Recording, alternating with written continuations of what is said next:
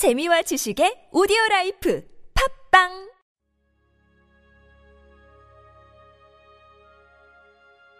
하나님은 나의 주님이십니다. 주님께서 부활하신 목적 누가복음 24장 26절 말씀. 그리스도가 이런 고난을 받고 자기의 영광에 들어가야 할 것이 아니냐. 주님의 십자가는 그분의 생명으로 들어가는 정문입니다.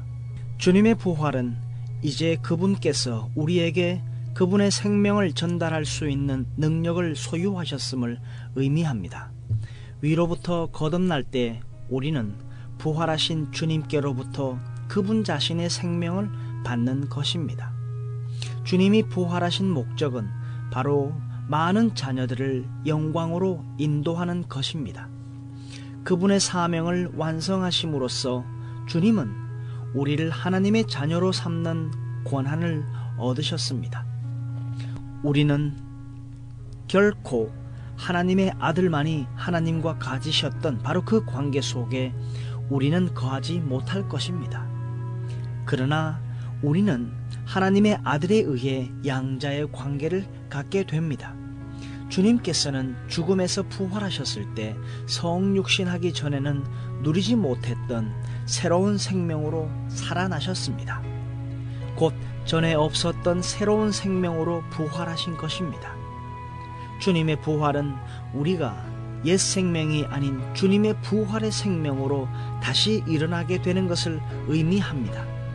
언젠가 우리도 주님의 그 영광스러운 몸처럼 변화된 몸을 갖게 될 것입니다.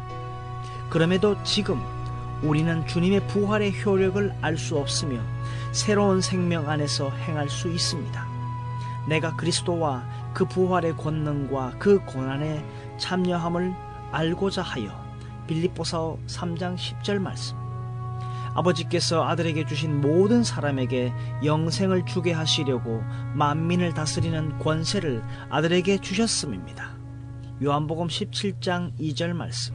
성령은 지금 이 땅에 존재하는 사람들 안에서 역사하는 영원한 생명의 또 다른 체험적 하나님의 이름입니다. 성령은 주님의 속죄를 계속적으로 우리의 경험에 적용시키시는 하나님의 능력이십니다.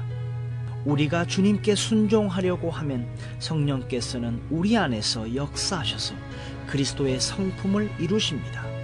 얼마나 영광스럽고 위대한 진리입니까? 이 진리로 인해 하나님께 감사하십시다.